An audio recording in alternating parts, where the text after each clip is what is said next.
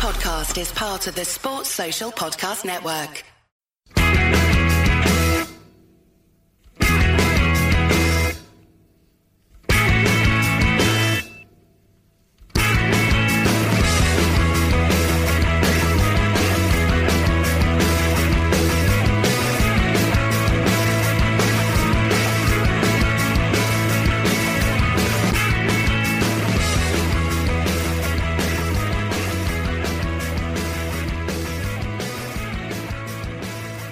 Hello and welcome to the Terrace Scottish Football Podcast. My name is Joel Sked and I'm joined by a couple of number crunchers today.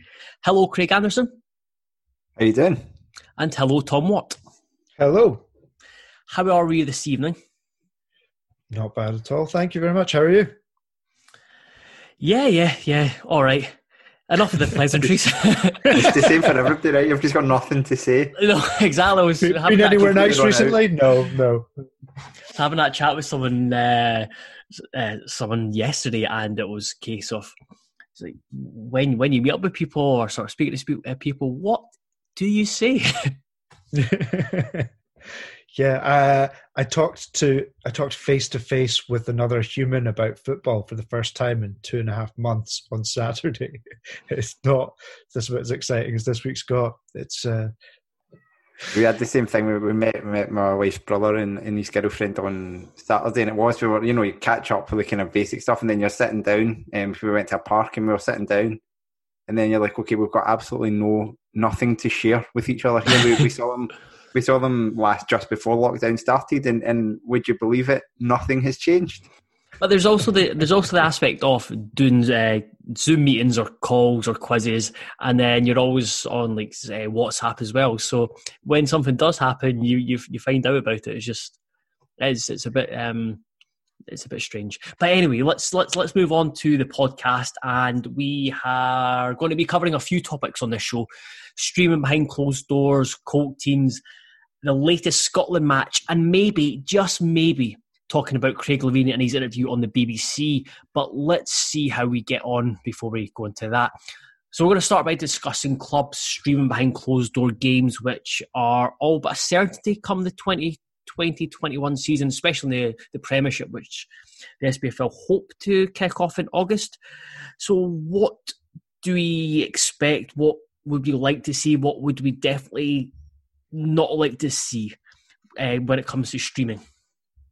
I'll, I'll, jump in on what I would definitely not like to see, which is uh, crowd noise being pumped in. Oh yeah. I, I, the, the first time I, um, I was watching um, what was the Bundesliga game in the evening on Dortmund game against Hertha on Sunday night, Saturday afternoon, sorry, and I was looking at Twitter and people were kind of going on about the crowd noise, and I was very confused because I, I, I wasn't getting it because I was on I was watching on BT Sport Ultimate but apparently on BT Sport 1, when I put it over, they were pumping in the crowd noise there. It's just weird. I just, I don't think you should be pretending that things are happening that aren't happening. I can understand the, the atmosphere is a bit weird without noise. And, you know, and you can hear the players and all that, and maybe they'll be uncomfortable about hearing the players, given what some of them in Scotland might be shouting. Mm. But um, I just think kind of pretending that fans are there is just not the option, not the not the solution to that. It's almost like you're at taking the, the piss out of fans watching. yeah, at the very least, if they do it, there needs to be an option not to listen to it. Yeah, yeah, because yeah, you, you do it and it's just like uh, uh, almost uh, two fingers up to fans, like, hey, this is uh, you could be here, but instead we're uh, making it artificial. the, the, only, the only aspect of it I would uh, I would fully endorse is if I think maybe Duncan mentioned it on the WhatsApp chat when we were talking about it it was like voting or some sort of vote to have uh, songs played uh, like or, or chants, and it was just just a thought of just a lull in the game where there's like there's no noise, and then just suddenly, uh, I'm trying to think of a, a song that's not Hearts, but it's, it's suddenly suddenly the Heart song just starts booming across the, uh, the Tannoy Thinkers.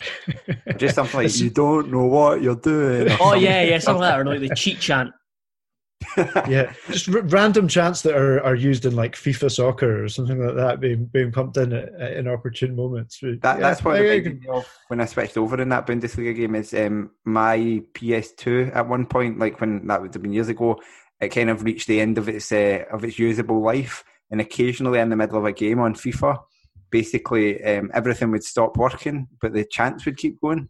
And so you'd just be hearing these chants that bear no, bore no relevance to what was happening on the pitch. And that's exactly what this reminded me of because it wasn't in any way, to me at least, like natural for a football game. And and if they can't get that working right in the Bundesliga, then then God knows what would be happening it's when kind of, Blackies are running it, a stream. It's kind of like a, a, a, sort of sport laughter track. Like that, it remind if you if you're relying on that, if you're relying on that for the atmosphere and for the gag, then it's all falling apart. And I think I, I think to sort of flip it, I think what we've got to look at is what advantages can we have from streaming every game or, or, from from streaming matches that you wouldn't have from regular TV or you wouldn't have from from being there in person. And there's obviously not a huge amount of advantages, but there it does mean that we it does open up to um, more graphics, more integration with, with you know maybe we can do something with social networks so that people can watch in groups.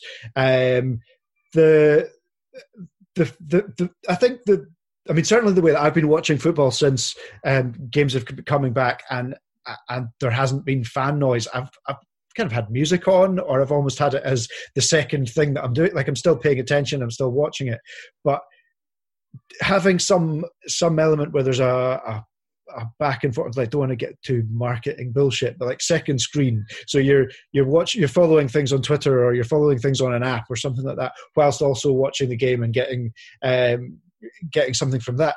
And, and I think though that's where there are an there is an advantage on on streaming um, to do more with it. Uh, uh so I, think there's two there's two big advantages. One is there's a, a possibility of doing more with the actual experience and the, the, what fans can get out of it as it's happening, whether that's in um, something on an app or, or additional information, some additional experience to it. The second is this is an experiment. Treat it like an experiment. Let's make sure that whatever, like, try stuff, and if it doesn't work, fine like we might never ever have the opportunity to try it again. This whole thing is an experiment. This whole thing is not ideal. But let let's give it a go. Get make sure that we're getting information about how long people are watching for uh, where they're watching. Did they watch the game all the way through? Did they tune out at any point? Did they come you know do, have they arrived from a website? Build up build up audience data around it but and, and get get something out of it that we wouldn't be able to get otherwise.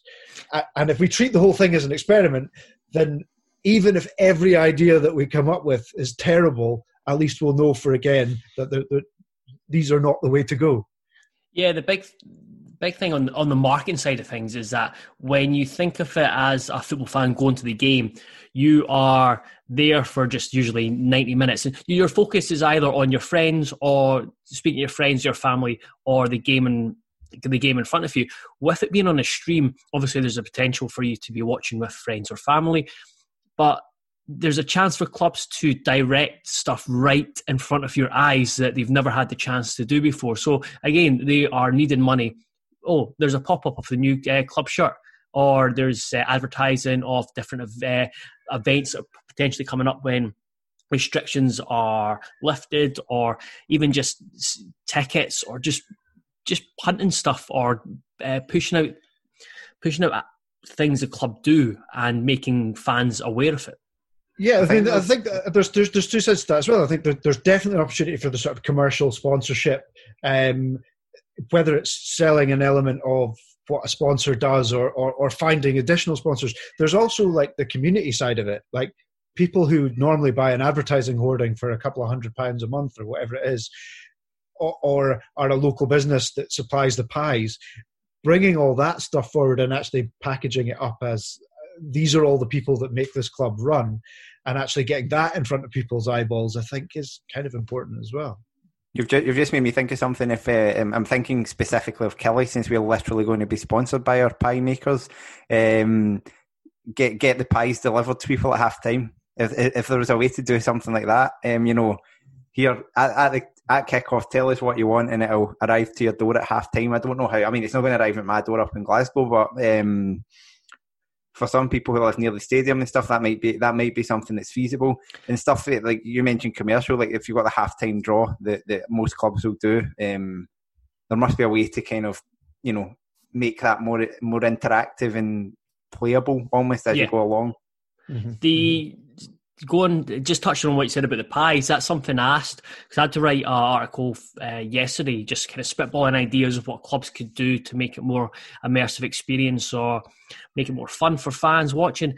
And I touched uh, base with Jordan and um, Jordan and Ian and Andy, the guys at Studio Something, the guys behind uh, A View from the Terrace uh, show, they're very creative, they're very innovative, and that's one thing they said was the if clubs could do it to, almost to help boost the local economy as well, uh, if they can do tie-ins with local shops or uh, like like bakers and stuff, and you can get your you can get you still get your pie. You can still do it. Obviously, that's a lot of investment. That's that's I'm I'm not really uh, not much of an ideas man. So I don't know I don't know what the processes are there behind that, but that something like that is that's pretty that would be pretty nifty. I think there's the, it will be really interesting to see if there are opportunities to really like the, the sort the daftest ideas that you can think of and then rein them into some form of you know something realistic. Like if if we are not allowed to watch games if we're not allowed to play games effectively in front of fans does that mean that i don't know does that mean that we could theoretically play Ross County against Hamilton somewhere in Fort William with Ben Nevis in the background and you have it sponsored by Visit Scotland. Like there are football pitches there. Does it mean we could play like the, the first Dundee United St Johnstone game on the banks of the Tay somewhere, looking beautiful in sunshine? And how, like, I, th- these are very far out ideas and, and there have to be lots of logistics behind them. But if we are taking it out of effectively we're taking it out of a normal football environment where people are walking up to pay what more can we do? What advantages what can we do that makes it weird and quirky and and makes it something you want to watch just for the novelty of it without taking away from the football necessarily? And i think there are opportunities with that whether it's whether it's things that, that are well within the realms of possibility about linking up with local businesses or or a pie delivery or you know getting Deliveroo or similar to to rock up with with a tins before a game or something like you know let, let let's play the game out with the normal confines of the stadium and film it and make it look beautiful and it, it's a marketing opportunity. Uh, so I, I, think that that side of things needs to be thought of because it is a novelty. It is weird. It is far from ideal. But if we look at what advantages there might have and, and what we can do that, that makes people at least pay attention for the handful of months that this is going to be the norm, then there might be things in it that we can actually run with in future. Thom, can I be in your presence when you suggest to Police Scotland and the Scottish Government to play Hearts Hibs Scottish Cup semi final at uh, uh, at the Meadows? Yeah, absolutely. Let's do it. Let's um, yeah, uh, let's let's just pick random public parks across Scotland for uh, based purely on the sights and sounds. Yeah, let's do it. I so there there's there's when I was writing the article, in all honesty, when Scottish football's back, I'm not really, I'm not paid attention to Bundesliga. I won't watch the English game, but when Scottish football's back, I'll just want to watch the games. But there are I can understand why fans want more, and but there are things I'd, I'd quite like to see that I think probably clubs are unwilling to do. Obviously, you've got the broadcasters' rights and stuff like that, and there's this might be a bit of fear factor behind it. But stuff like tunnel cam or even like like referee cam or like referee cam or just miking up the ref, adding in audio, different angles, putting cameras in unusual positions so you as a fan are getting an immersive experience that you probably wouldn't get at the, the game itself and you are certainly it's certainly better than just watching a single screen for for 90 minutes which will see people's attention drift especially if they're sitting around the house. Yeah i think i, I think um, commentary has to be looked at as well as to how you do that because the club commentators who do it are, are used to typically you know, broadcasting to two men and a dog most of the time. You know, it's their a lot. I mean, most clubs they can only obviously are allowed to broadcast live to their overseas subscribers, which for a club like Killie, I imagine is not a lot. Um, so it'd be interesting. You, you don't want to be doing these folk out of a job either, but you'd be interesting to see if they can think about bringing in, you know, people like it. For example, if a player's out injured, can we get them on the comms um, doing these types of things that maybe they wouldn't normally? That might. It's just about keeping people drawn in.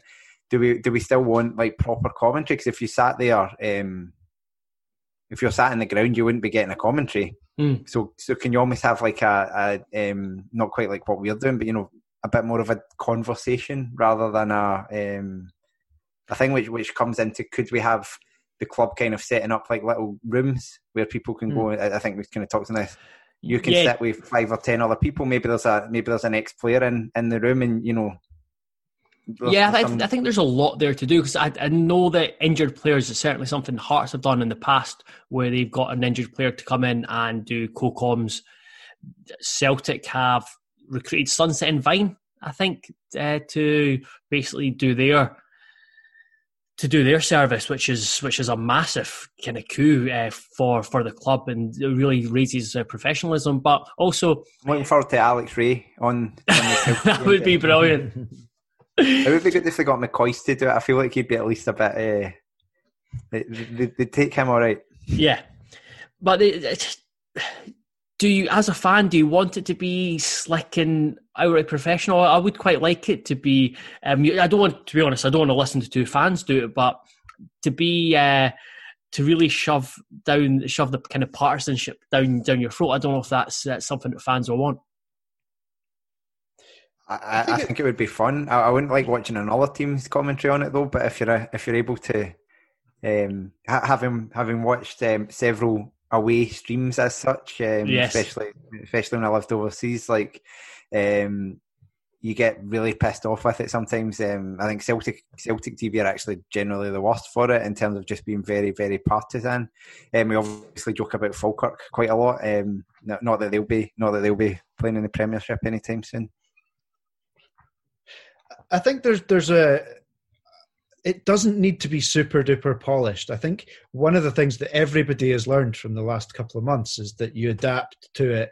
And if it means that more, you know, we're, we're now used to seeing news stories coming down from pretty terrible streams um, in people's front rooms. I think if it, it takes like it's not a particularly high definition camera that's giving us a second angle or we've got something on the crossbar that's not exactly giving us the uh, you know high definition laser precision uh, uh, resolution. I, I, think that's okay. I think we get like you know a, a, couple of hundred quid for a drone to give us an additional some additional footage there. Like whether that all is, is safe and, and feasible to do, but but these sorts of ideas, try them.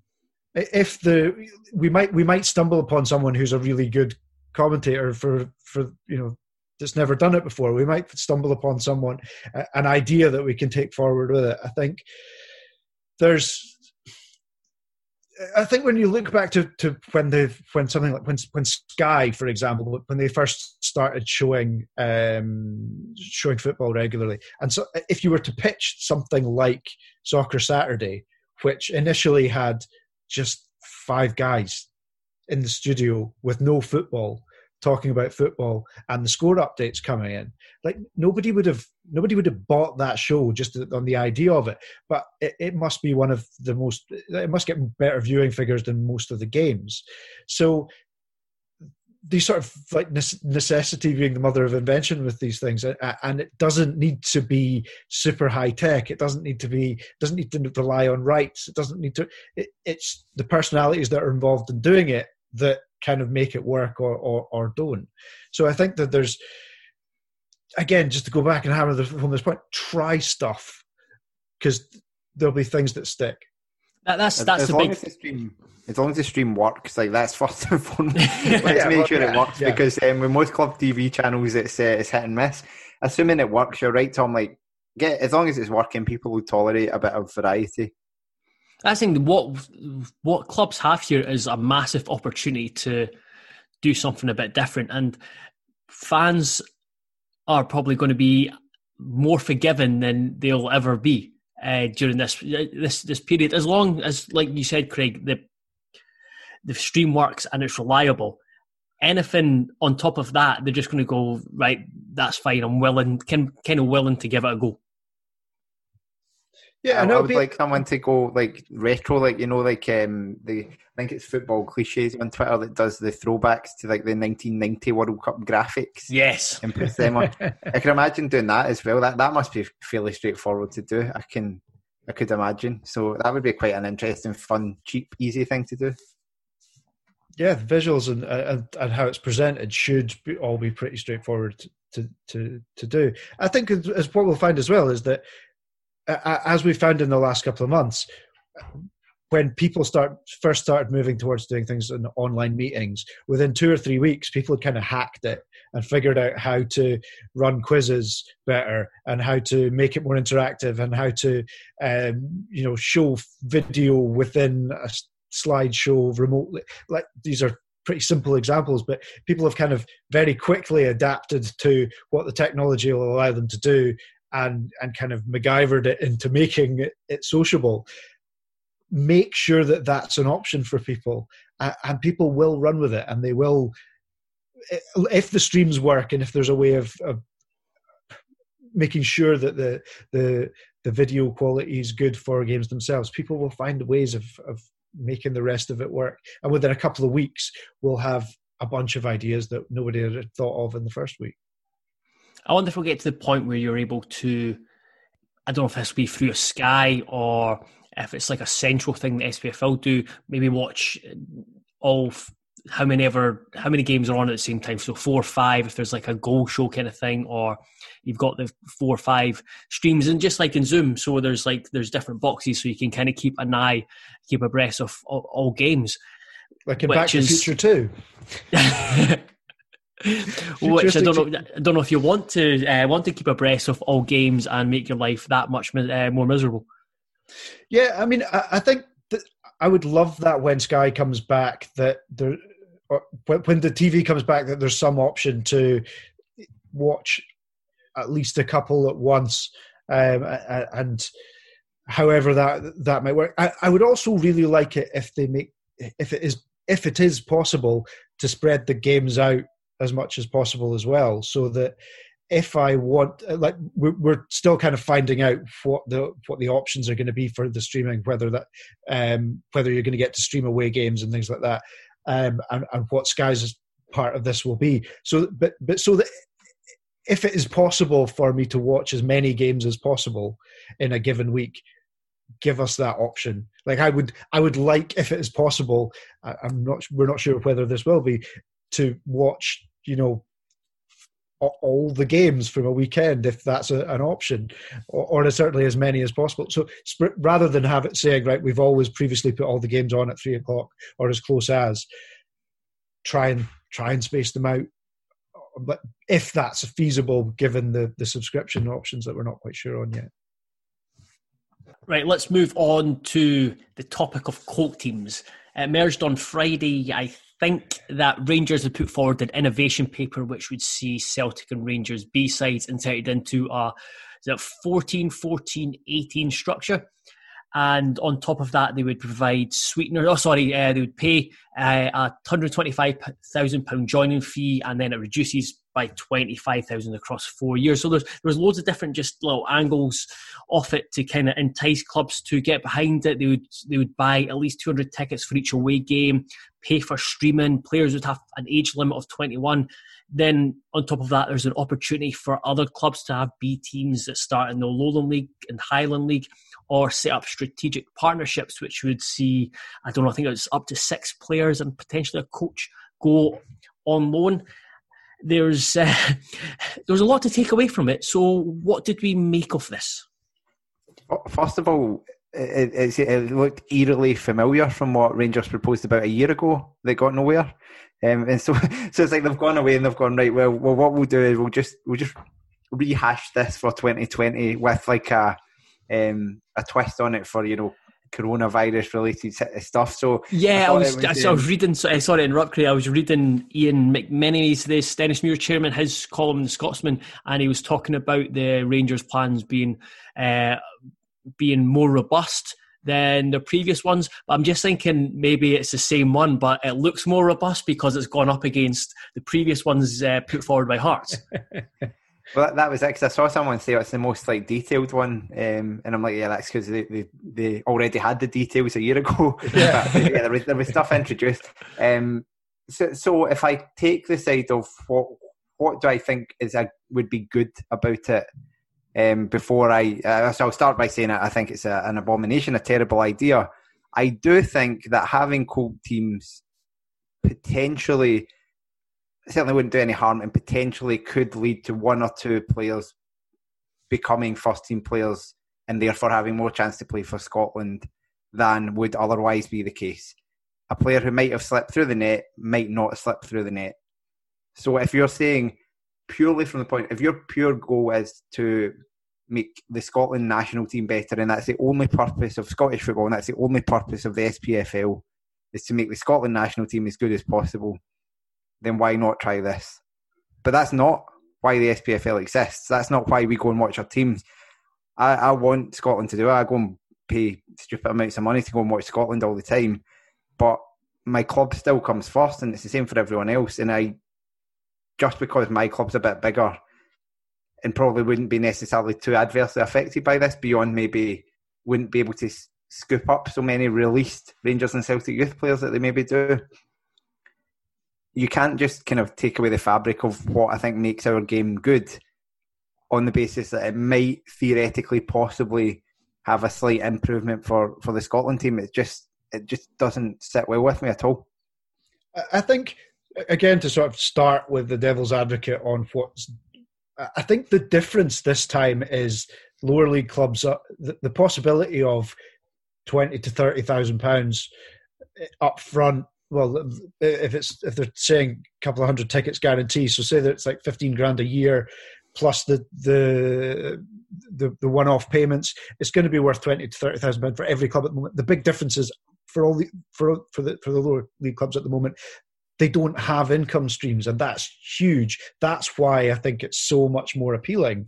I, I saw one of the comments today saying it sounds like really have done. I, I can't remember where I read it, but Rangers have really done their homework this time. And again, it's because they've been doing this homework on and off for years. There, there isn't anything. Uh, there isn't a huge amount that's new other than it's slightly more detailed. Uh, I, I think there again. I totally agree. It's an abomination. It's just it's tiresome. It's coming back to th- if it's if it was for the good of Scottish football, then more people in you know it would have more support from other clubs and it wouldn't be that it would be coming around to Rangers pushing, and Celtic have previously pushing this again. I also think there's a, a, a huge problem with it, the idea that you know we've, we've been pursuing for years we've been pursuing the idea of uh, youth level of the academies which was all about getting the best of the best to play against the best of the best now if we're now saying that once you get to a level just above that but not at professional level you shouldn't be playing against the best of the best uh, I, I'm. I, I think where there actually would be an advantage is if the goal was to keep people in football who might otherwise drop out. So you might have guys who are 19 who might just get disillusioned because they're not going to make the grade at Rangers or Celtic and they drop a level and, and they they they either find their level and they work their way back up over a couple of years uh, and stay in football or, or they drop a level and they, they play part-time. I think if that was the goal then i think there's there's something pretty pretty honorable in that. But if you actually if you if the goal is to, to produce like scotland quality internationals what what we've seen over the last couple of years uh, has actually been it's it's beneficial to not make the grade at Rangers or Celtic at, 19 and sign for another club of a decent level and get get games at Premier League level or Championship level and work your way up. I mean, the the, the guys that uh, haven't made the the grade at Rangers and Celtic in, in, in recent years, like you know. Lewis Ferguson, Jamie Brandon, Aaron Hickey, Stephen O'Donnell, Michael Devlin, Declan Gallagher, Eamonn Brophy, Greg Taylor, Andy Robertson, Stuart Findlay in Scotland squads at the moment have all failed to make the grade at Rangers or Celtic, dropped a little bit, and then built themselves back up. The the idea that they would be sent out to League Two clubs or, or, or the bottom tier and they would suddenly find them their their level there just doesn't doesn't sit right with me. I, I think they may well find that they they may well find that they they, they rediscover a love of football, and I, have seen several players who who have gone out on loan at least finding who who are supportive of it because they kind of re reignited their love of the game by playing 20 30 games a season. And i can see that. I just don't see that i, I think if if at one level we're saying it's about playing elite games as young as young as you can we we can also be saying right well it's about trying to find some sort of fudge in the middle. I can as always with like self interest and stuff, I can see why Celtic, Celtic and Rangers, if you know fans who are fully behind us, because let's face it, they do not give a flying fuck about producing players for Scotland. They care about uh, producing players for uh, Celtic and Rangers, and again, under, understandably so. They want to uh, get better, win trophies, make money. So I can understand why Craig Mulholland, especially at Rangers, is, has been pushing it and wants a B team because it allows those two clubs to have more control, more decision over their young players and direction they play in because at the moment they need to u- utilise the loan market, then they lose a certain, well, a, a large part of that control. The, the concern is, is that they stay with Rangers and okay, they're built up in the mould that Rangers or Celtic want them for the first team, uh, first team, and then when these players who reach 21 don't make it that step, which they will, because there's, there's no chance all, like every year, 11 players are going to, or five, six, seven, eight, how many players are going to step up to the first team, and that when they leave, having played the same way at Rangers, up until the age of 21. They go and then they're almost kind of robotic when they go into different places. I go back to what Graeme Mathie, uh, I talked about in an interview with him recently. He says about they found that the best players have had a, have like had a stumbling block during their development. You look at John McGinn, who's I think he was playing left back at times for St Mirren, uh, and uh, other, other players who have had, for example, Andy Robertson, released by Celtic. That these uh, players have had challenges. They've had to take these knocks and come back. So I think going down to on loan to uh, to likes um, to lower league clubs or being released and building your way up. I think that is just as beneficial as playing under like the, the, same system at a club where basically it's they're going to be treated perfectly. They're not going to face too many challenges playing for a B team because they're looked after. They'll get buses everywhere. They won't have that experience of going down to the lower leagues and facing a completely different environment. The, the other thing is with the, the playing in a system, it's like, well, if Celtic had had a B team under Brendan Rodgers, the, players would have played the Brendan Rodgers style, and then by the time they're coming to be in the first team, Neil Lennon's the manager, and it's a completely different way. So it's like it's not like we don't have in Scotland clubs who always play the same style. You're not talking about Barcelona, where for 30 years since Johan Cruyff took over as manager, pretty much they've played football the exact same way. They've tried to kind of have that ethos in the club. The clubs maybe have their own little bits and pieces here and there, but ultimately they play differently depending on who the manager is, and, and that will be the case for most clubs and, and will continue to be. Maybe the sporting director stuff will become more apparent and all that in, in future, but that's not where we are now. And the the thing is in Scotland, there's only ever going to be, I think, five clubs that can afford ever to run a B team, which is Rangers, Celtic, Hearts, Hibs, and Aberdeen at the moment. Because if you've got it's different with the you know the Challenge Cup where you can you can they're midweek. Usually the first team's not playing at the same time, and so you can draft in players and all that. There's no way that um, other clubs in Scotland can run two full teams at a weekend. So you're you're immediately creating an elite, which is fine. I, I mean, if if those are the clubs that can afford to do it and it's open to everyone, fair enough. But then they say, oh, well, other clubs can choose to buy into the Highland League and the Lowland League. Did they ask the Highland League or Lowland League about that? I don't think so. I don't think. I think the, the Lowland League um, didn't appear to be particularly welcoming to it. Their rules currently don't allow B teams to be involved. So it's like they've just that. That's the thing. It's like it's it, just even in the way that they presented that. There's like a disrespect. There's like a they've not they've not gone out and sought the people that they've said. They've just went, oh yeah, of course, yeah, we'll, we'll shove the other teams in that league. Everything about it, there's just an arrogance to it, um, which because I think Robbie, is like Ro- Robbie Horn, the Bonnyrigg Rose manager, he he's come out and said that if B teams do come in, then they should start right at the bottom of the pyramid. Yeah, which is now the there's now seven tiers in the, the west of Scotland, um, so yeah, they can they can kick about with uh, Darvel. Oh no, Darvel got promoted. That's a terrible example. they can kick about with uh, Ardeer and Saltcoats Vics and all these teams. Um, the the other thing I think is that the limit on um, players up to the age of twenty one. That's what they say now, but my feeling would be that within a year or two, they'd say actually these players would benefit from a couple of senior pros. Yeah, and then before you know it, it's like yeah, mostly they're 21, but yeah, you can have a and you know, we can bring a couple of first team players in here and there. And then what happens is the league becomes a bit of a, a farce because one week, um, say, Callum McGregor's just coming back from injury and they decide he can, I mean, maybe not Callum McGregor's an extreme example, but um, someone's coming back from injury and they think, well, he can play in the B team. So Cowdenbeath play against um, a much better Celtic B team than um, or both do the following week or, or um, whoever it might be. And you've got that case of well, Celtic Celtic youth, their top priority isn't even going to be that league because they're still going to hopefully be in the UEFA Champions Youth League or whatever it's called. So you can imagine them resting players for a league game on a Saturday because they're playing the UEFA Youth League against Barcelona on the Tuesday night. And and all of that stuff I think kind of gets swept under the carpet just now because it's the inconvenient truth of it all.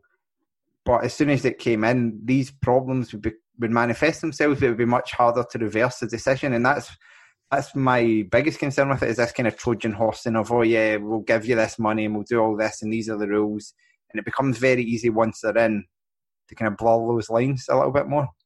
I can, and I can, I mean, I, I, to sort of go back a little, I, I can completely understand why Rangers and Celtic wanted to do this because even if the even if deep down they know there is I'm not suggesting this is the case, but even if deep down they know there is no chance that they're ever going to unearth anyone, at the very least, you've got almost like a mini, like like what Chelsea do with the loan market, where you've got like a, a sort of mini market going on, so that if if guys are playing the lower leagues and they're scoring a bunch of goals and they're never going to play for Rangers or Celtic, you might find someone's willing to spend some money on them, or you know something happened they're in the shop window for whatever reason or they can be loaned out.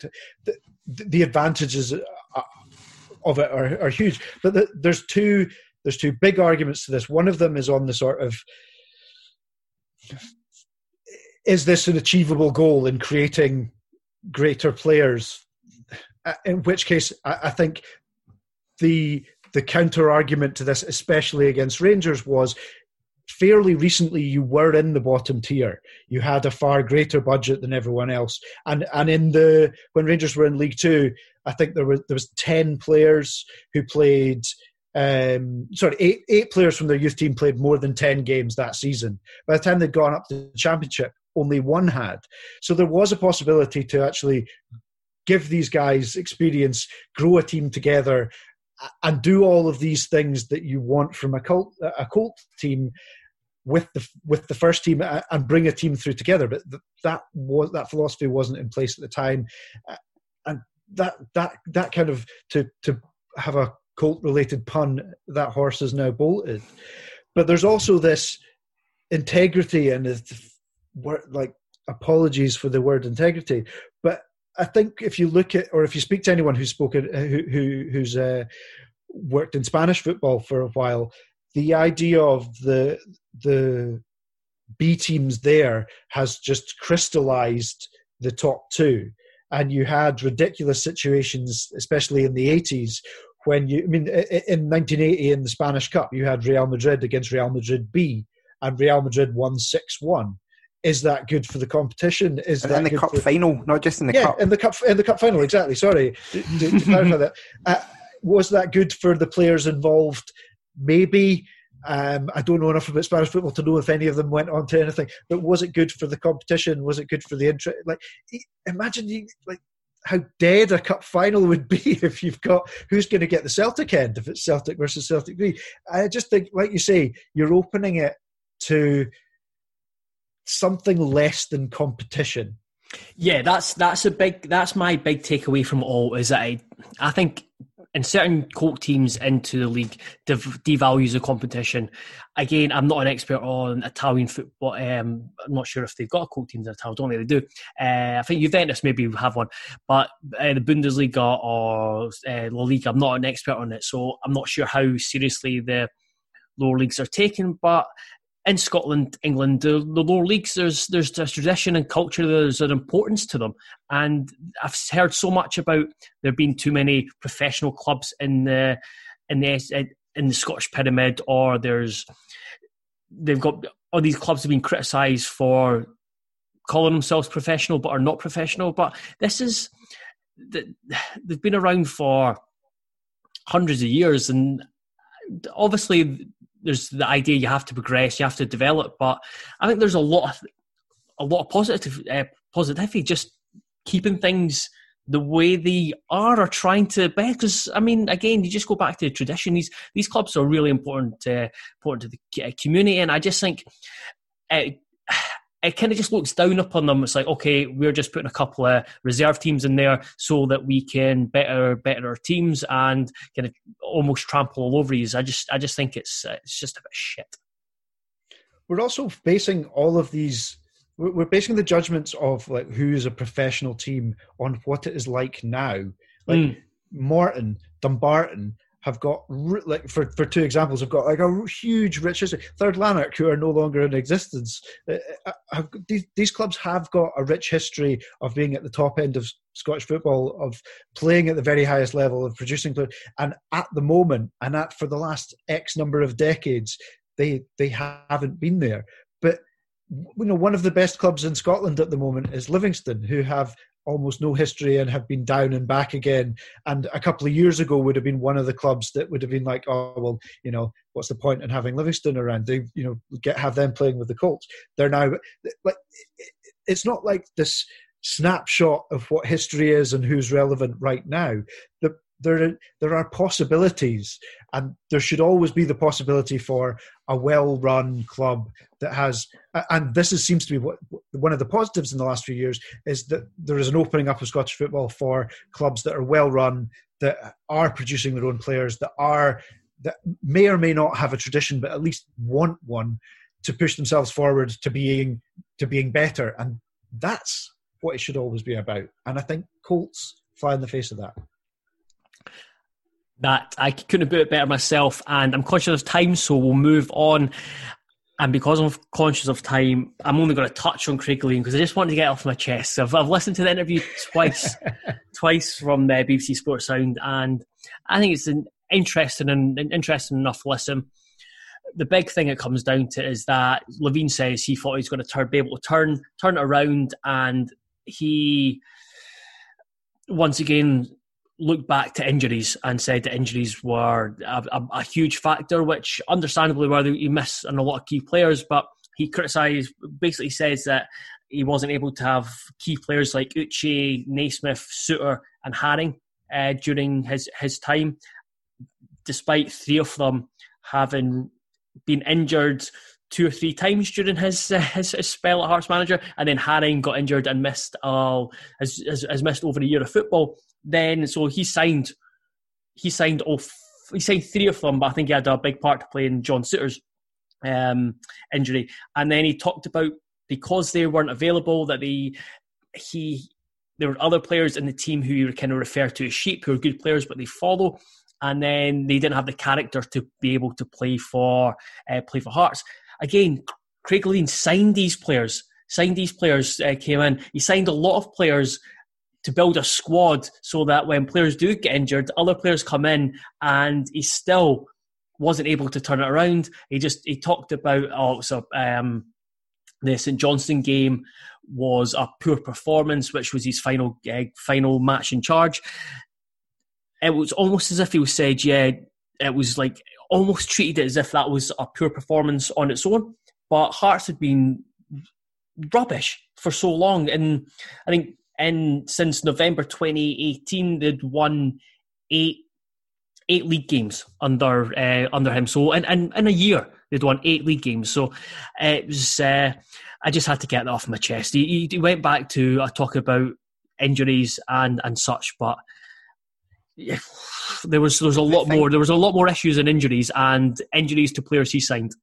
One the of the things that strikes he, me he, is so, so many. Um, so many managers, like you hear them talk about, or oh, they lost their job somewhere and then they went away and reflected and they realised that they've learned X or they've learned Y. But with Levein, you always get the feeling like he's so stubborn. He never reflects on any mistakes that he's made. He just looks for a, you know, someone to blame. And for a guy who, who I, I genuinely think does seem to be quite intelligent, like mm-hmm. that, and that stubbornness has maybe helped him in some respects. But for God's sake, like listen to yourself. It was the same when he was a Scotland manager like go away, think about what you've done, and if you want to continue your career, and he said he wanted to continue management, I think he's got something to offer because he, he's shown in the past he can be a good manager, at, at, even at this level. Go away, learn from your mistakes, think about it, and like don't be such an asshole about it. The just just to uh, follow up, not Joel. One of the things he did say was he thinks in, in, like some of the infrastructure he's put in place will mean that the in future uh, you know, there, there, will be benefits from his tenure, and ultimately, uh, Hearts fans will forgive him. Do you think that's true? No, no. Uh, there's there's a large, say large. It's it's an interesting one. I think there's people there who just want to move on and probably don't have much bad will. Uh, towards Levein, but then there is there's definitely a an element which even before he he, he took the manager job for the second time, just don't like him, and I think he lost a lot a lot of goodwill for for a long long time, which I don't think that'll. Um, that'll be rescued by players coming through and doing well. The the, the youth players was interesting because he did. He's given a lot of youth players uh, a chance debut, but then I go back to the twenty the 2018 2019 season, the following the, the, the previous year, we had to play Kilmarnock on the last day of the season. We had a really, really young team. So they, he did have to make changes and overhaul the squad, but then he overhauled the squad, and there wasn't much opportunity for these young players to continue to develop. Then this summer, Anthony McDonald had a fantastic Betfred Cup, or a, certainly a very, very decent Betfred Cup, and despite some really positive attacking performances, Levein came out and criticised his defensive uh, his, his, defensive skills and moved him on loan to Dunfermline. He gave Aaron Hickey like Aaron Hickey is one of those where yes, fantastic bringing Aaron Hickey in, but I think probably anyone would have brought Aaron Hickey in because you look at someone with that much talent. Whereas Stendel's came in and he has looked to give even more less fashionable youngsters youngsters are run. So there, there was parts of that I didn't agree with either. The, the hickey bit is like when people uh, praise Bertie Vogts for giving Darren Fletcher his debut for Scotland. It's like, a well done. or guy, Ronny Deila for, for Man United. What, what a find. yeah. Anyway, I've, I've got that off my chest. So we'll, we'll move on to the final part and we're going to talk about the latest. We move on to the latest of our top 20 Scotland matches top countdown. 50. What did I say? Top 20. Top 20, sorry. It used to be number 35 in a top 20 list. so, yeah, we've, we've got to the top 50. We're in the top 50, Scotland. I'm going to start that again. It's the top 50 Scotland matches countdown list, and we go to the 18th of June, 1982 when Elvis Presley's Good Luck Charm was number one in the UK, the location Se- Seville, I wrote Sevilla, fucking hell, Seville, and the Stadio Benito Villamarín, home of Real Betis for Scotland's 1982 World Cup Group 6 encounter with Brazil. We lost 4 1. I think it is important to remember that it's one of the greatest teams not to win the World Cup. Yes, but so were but so were Brazil. uh, like I mean, the, like before you get onto the to the Brazil team, it, you lured me in right there. I was. I, I did. I did. Go ahead. Um, just like looking through the squad, uh, there was obviously there was a, a, lot more expectation on seventy eight, and there was a, a expectation on eighty six. But if you look through the squad and the ages of the players and where they were, like Danny McGrain is only thirty two. At that point. Souness, Dalglish, and Hansen in, in the squad. Um, all at Liverpool, Leighton Miller, McLeish Strachan from Aberdeen, who are one of the best teams in Europe, won the Cup, win the Cup the next year. Um, John Wark, George Burley, Alan Brazil had won the 81 UEFA Cup with Ipswich. John Robertson won the European Cup with Forest in 80. Allan Evans only won four caps ever, but had won the European Cup two months earlier with Aston Villa. Um, th- 13 of the 22 in the squad won a European trophy within with like two years either side.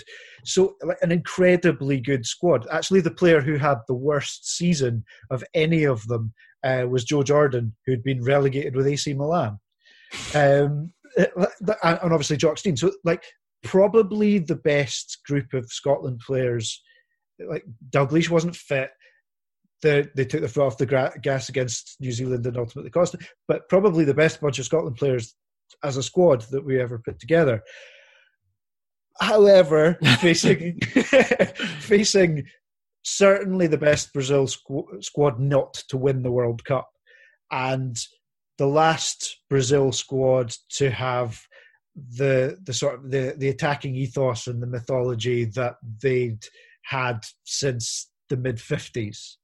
Um, that they just like a, a, squad that just attacked in waves and was playing very obviously playing a very different game to everyone else in the world at that point. And, and I think this was the, the game that announced that Brazil team kind of on to the world kind of world stage. I think the, the opening group game they'd kind of scraped past USSR. Um, I think it was one two one with kind of late winner, and and the commentary that I watched back was kind of all kind of saying, you know, here was when Brazil showed what the people thought they were capable of after the kind of stumbling first game. But obviously, Scotland, uh, from from the footage, it was very clear that Scotland had a lot of belief in how good Brazil was because when uh, David Narey scored the opening goal, none of the Scotland players looked like they knew what was happening. It was like confusion. Like even David Narey's celebration, it was like, yeah. What? I, I, I, I spotted this. This one, uh, put this in my notes as well. Is this when it cuts to David Narey, first of all, it looks like he can't believe he's just been given offside. That's the kind yeah. of reaction. He's kind of looking. He's got his arms in the air, looking around as if he kind of stunned. But then he, it kind of, you can almost see it uh, kind of dawn on him that he just scored a cracking goal against Brazil to open the scoring. The, there's, yeah, all, there's and, the, the Gordon Strachan comment. Scotland. The, the, well, the Gordon Strachan comment on it was, "You've you, now you've done it. You've gone and made them angry." And I think actually more than more than any other Scotland goal, there's something about like the national psyche in that. There's like this, oh, we've done, oh, we've done something good. We're going to have to, too early. something good has happened. We, we, we're ahead, but defeat is only moments away. we're going to have to, like, we've we've done something positive. We're going to have to try and like bed in and make sure that no one notices. The sticking on the goal, I hadn't realised until before coming on I was researching this that the commentary of uh, David Narey and he's called it a toe poke was Jimmy. Uh, was Jimmy Hill that uh, that kind of christened that, and that's uh, that's what kind of started angst amongst the Tartan army, and they are what's now a um, unwelcome song about the um, the former um, he's, he's he's done a lot of things. yeah, yeah, it was. Um, yeah, and, and I think it was actually a pretty unfair description of, of a goal because it was a really nice finish from there. It was very mm. controlled. It, wasn't a toe poke. Um, There's nothing wrong with toe poke either. No, no, no. But but even if you're, you're talking about that, it's not like it was jammy. It was it was a very good goal. I mean, okay, he got lucky with with the kind of ricochet because his first touch wasn't necessarily amazing, but the, the quality of the finish is really good. And it was his only goal for Scotland, which I thought was, um, you know, when, I, imagine like, like, your only goal you score is is that one. Because um, you, would imagine when you score a goal like that, you'd expect, oh, he must be pinging them in all the time. Um, but but wasn't to wasn't to be. I, um, I, I came across this uh, story of former Prime Minister Gordon Brown meeting Socrates in Brazil, and they talked about it, and it just the just the idea of them speaking about it uh, really amused me, and the way that the I think it was in Daily Record uh, the, the story. so the, the, just the way they they described it was so Socrates, who captain Brazil in the game, said he feared the same. Uh, sorry, uh, so basically Gordon Brown set up as that. Uh, he said that he thought it was a moment Scotland might pull off a victory. Socrates, who captained Brazil in the game, said he feared the same, saying it was a very good goal. Brown replied, "Some people back home called it a toe poke." I just, it just, it just amuses me. Gordon Brown saying to Socrates about a toe poke. Yeah, world as if the, the convergence point of those two people. um, and yeah, the, the um, the, the stuff from like that, yeah, the confusion I kind of went on. Um, Alan Rough, when we can see the third goal, we can talk about some of the other goals, but um, the third goal was a really nice chip from Eder, yeah. and I've got a quote from Alan Rough on that. It was a fantastic goal. Nothing I could do about it. At least he never beat me at my near post, so I'm quite happy about that. what sort of quote is that? yeah. I think I think we may have the exact same notes, Craig, because I I picked I found that quote and it just stood out to me. It was like it kind of goes back to uh, kind of goes back to what Thom was saying about uh, Gordon Strachan, just the kind of this uh, fatalistic uh, psyche that they have. Is like, oh, it was at least at least they didn't uh, at least they gave me my front post. So just weird thing for a uh, weird thing to say. I've got down that it's the sort of goal someone like Jamie Hamill accidentally scores once a season. Right? you think it's like a Brazilian does it, and it's like the fullback storming in, and you think the danger's gone, and he like floats it in over the over the keeper into the back post. you're like, yeah, right. He's just put, tried to put that in the cross in, and he's just loved the keeper. Like, no, I, I do. He does it all the time in training, but you do get the impression that he Eder probably probably did do it all the time in training. Yeah. The with Brazil, the the names is you know, it's potentially the one World Cup team where it's it's it's a, the names are just so evocative of that you think of uh, Brazilian players of just the one the, the one name. So you've you've got like of like Leandro, Oscar, Junior, Falcao, Socrates, Zico, Serginho, Eder. Uh, just they're just just so evocative. Yeah, and and and I think um, it was the midfield that the, the team was all about. And I think what what always um, certainly my dad used to always say about that Brazil team was that, that Serginho, the striker, was really just like a big lump, and he kind of really let them down somewhat. Like as yes. in, you know, yeah, um, there, like they, couldn't, they a... couldn't make him the, the Olivier Giroud, the Stéphane Guivarc'h, the Stefan Wilfarth of the team facilitator. There's a there's um, an excellent quote I read about him I think it was from the previous Brazil manager when he was subbed off, and he said, "Now the ball is round again." uh, so is, he, is, he, is he saying that he was just a rugby player? Yes. Okay. Yes, the, the, the, they're they're moving the ball around again. They're not just trying to lump it up to the big man. And, and to think that, to give it some context, it, like Brazil had been absolutely hammered for playing terrible football in '78 and had gone out on goal difference in the I guess you'd call them semi-finals to Argentina, and uh, the you know the, the, team had been absolutely ruined for for giving up their philosophy and, and, playing slightly more cynical football. So they came back playing this incredibly imaginative, fluid football. That, um, and there's some amazing Hugh McIlvanney writing uh, uh about it, mm-hmm. calling them the most the most gifted collection of footballers ever seen in the game.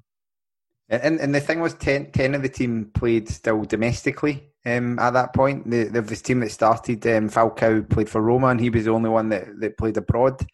Um, and I think Dirceu, who was um, one of the sub sub strikers, played in in um, Spain. I think he played for Atletico Madrid. And the entire rest of the squad was um, was based in Brazil. Um, which obviously at the time the Brazilian league was much stronger and could kind of keep hold of its players more than it did now because now you usually would be lucky to get a handful of players that are actually in the Brazilian league in a Brazil squad. Um, but some of those names that this team didn't go on to win the World Cup, but Junior, the, the left back, and Zico did go on to win a World Cup. They went on to win the Beach World Cup playing for Brazil, um, which I thought was interesting. Um, and Junior, who was the left back in this team, was named as one of the top 10 legends of beach soccer of all time. So um, he, he, did go on to do something. Um, and, and I don't know if you remember Socrates going on to play um, in 2004 for Garforth Town against Tadcaster Albion in the English uh, lower leagues. I thought yeah, that was. Uh, do remember that. Um, that that was funny and, and was well known as a, a, for being a doctor. I think like a qualified medical doctor, and also for being a, a big kind of lefty. Um, and, he, and he listed his three heroes: Che Guevara, Fidel Castro, and John Lennon. Um, so I, I, think there's always something kind of romantic about um, a footballer who kind of has that kind of carefree spirit to him, and I think everyone that, that kind of commented on him always talked about that. I think that they, as much as anything, they like they looked like they looked like they all looked like like Lynyrd Skynyrd or something. They all looked like rock stars, and the fact that they played such good football and didn't win made it all the more romantic. And the fact that they played such good football and didn't win, and ultimately went out to a very cynical Italian team that had, you know, there had been plenty of Italian dark arts going on and players coming back from match fixing bans and uh, all, all, sorts of, and, you know, being the day that the football died, uh, which I think was was one of Socrates' quotes. Uh, sorry, was Zico's quotes when when Italy uh, ultimately knocked them out. But I think just to, to go back to the, the game itself, the the, the equaliser, the free kick, um, Zico's free kick, it is so nonchalant. I don't even know if you could score a goal like a, you could score a goal like that anymore with a modern football because you'd actually have to hit it. You'd have to put more into it to make it kind of get up and down and drop like that. But it's like our trigger button free kick on FIFA. It just like up and down and drops in, and you're like, right, fine. Rough, uh, Rough doesn't even die for it. He's just kind of just looking up at the ball, thinking, "Well, at least it didn't beat me at the front post." Yeah. um, and, and I think the second one will probably frustrate Scotland. It was just after half time, so they got into kind of one each at half time and then to concede from a corner. I think when you play against Brazil, and it's uh, shades of actually in '98 because the opening goal um, when we played Brazil in the opening game, and Sampaio scored a header mm-hmm. at the mm-hmm. front post. It wasn't a million miles away from that goal. Um, if you're playing against Brazil when they've got all that talent, then the thing that you don't want to do is like give them an easy goal and, and just a kind of free header from a corner, let them and batter it in. And from that point on, yeah, I think the, the writing was on the wall. We talked about the Eder one, and then Falcao scored a, a nice goal from the edge of the box, which maybe Alan Rough could have done better with, but it wasn't. And I think by by the time Falcao scores the fourth, positionally Scotland look all over the place. they look absolutely gubbed. And like bearing in mind, this is like I would say probably the greatest collection of players that we ever put together in a squad. To get them to like just run that ragged and to look absolutely knackered, um, they look they look like they've played like four or five games in a in a couple. And obviously, it was very hot in Spain and all these sorts of things at the time. There's there's reasons for it, but just relentless Brazil attacks from the point that they scored their third, and um, yeah, I, I just think they were used to playing or anyone would have been used to playing players with that level of movement. Um, and, and, for once, I've sorry, I've got a comment on the referee, which is not about some sort of scandal. Uh, the referee was from Costa Rica, and he in 2017 had the 2017-18 Apertura, so the opening half of the Costa Rican league was named in his memory, or not in his memory, because he's not dead, but was kind of named to commemorate him because he was the first uh, Costa Rican uh, referee ever to, or first Costa Rican person ever to go to a World Cup. Um, and, and this was, I think, his first ever game. Um, and so I just imagining like them naming the SPFL season if they don't get a sponsor and just call it the Willie Collum SPFL or, or something like that. And, and you'd have to do that. The he was regarded. He was uh, said uh, the referee was considered as uh, this was from article a pioneer of ethical refereeing worldwide since he was the first to reach world tournaments. So there was a very Costa Rica slant on that. So I can't remember. I can't imagine that being written about Willie Collum if that did transpire. yeah, again, and again, there's the, the like I said, there's some amazing Hugh McIlvanney uh, writing about it um, and about you know Scotland's reaction to it. Um, the hurt Scotland feel over the four goals dazzling, dazzlingly inflicted on them by Brazil should be no more tinged with shame than the sense of inadequacy experienced by every golfer who's been buried under a flood of birdies from Jack Nicklaus, every fighter overwhelmed by Sugar Ray Robinson, or all the Grand Prix drivers who have ever had Juan Fangio's exhaust fumes blowing in their faces. When you lose to the best, self-recrimination is a graceless irreverence irrelevance even. Um, which I think seems to sum it up quite nicely. That, that's what I was going to say, actually. well, using uh, McIlvanney's uh, quote, has anyone else got um, Anything to add to that, or is that a nice place to leave it? I think I think uh, yeah, let's leave it with a, a nice Ayrshire man. Indeed. Thanks, Craig. Uh, so yes, thanks very much for tuning in to Terrace Scottish Football Podcast. We'll be back on. I think the main show will be back on Saturday. Aside from that, go on to patreon.com forward slash terrace podcast for all the latest. There will be content going up most days, so do check that out and do subscribe if you can. And for those who are continuing to subscribe, subscribe thank you very much. And thank you very much, Thom and Craig. Thank Cheers, you very much. Goodbye.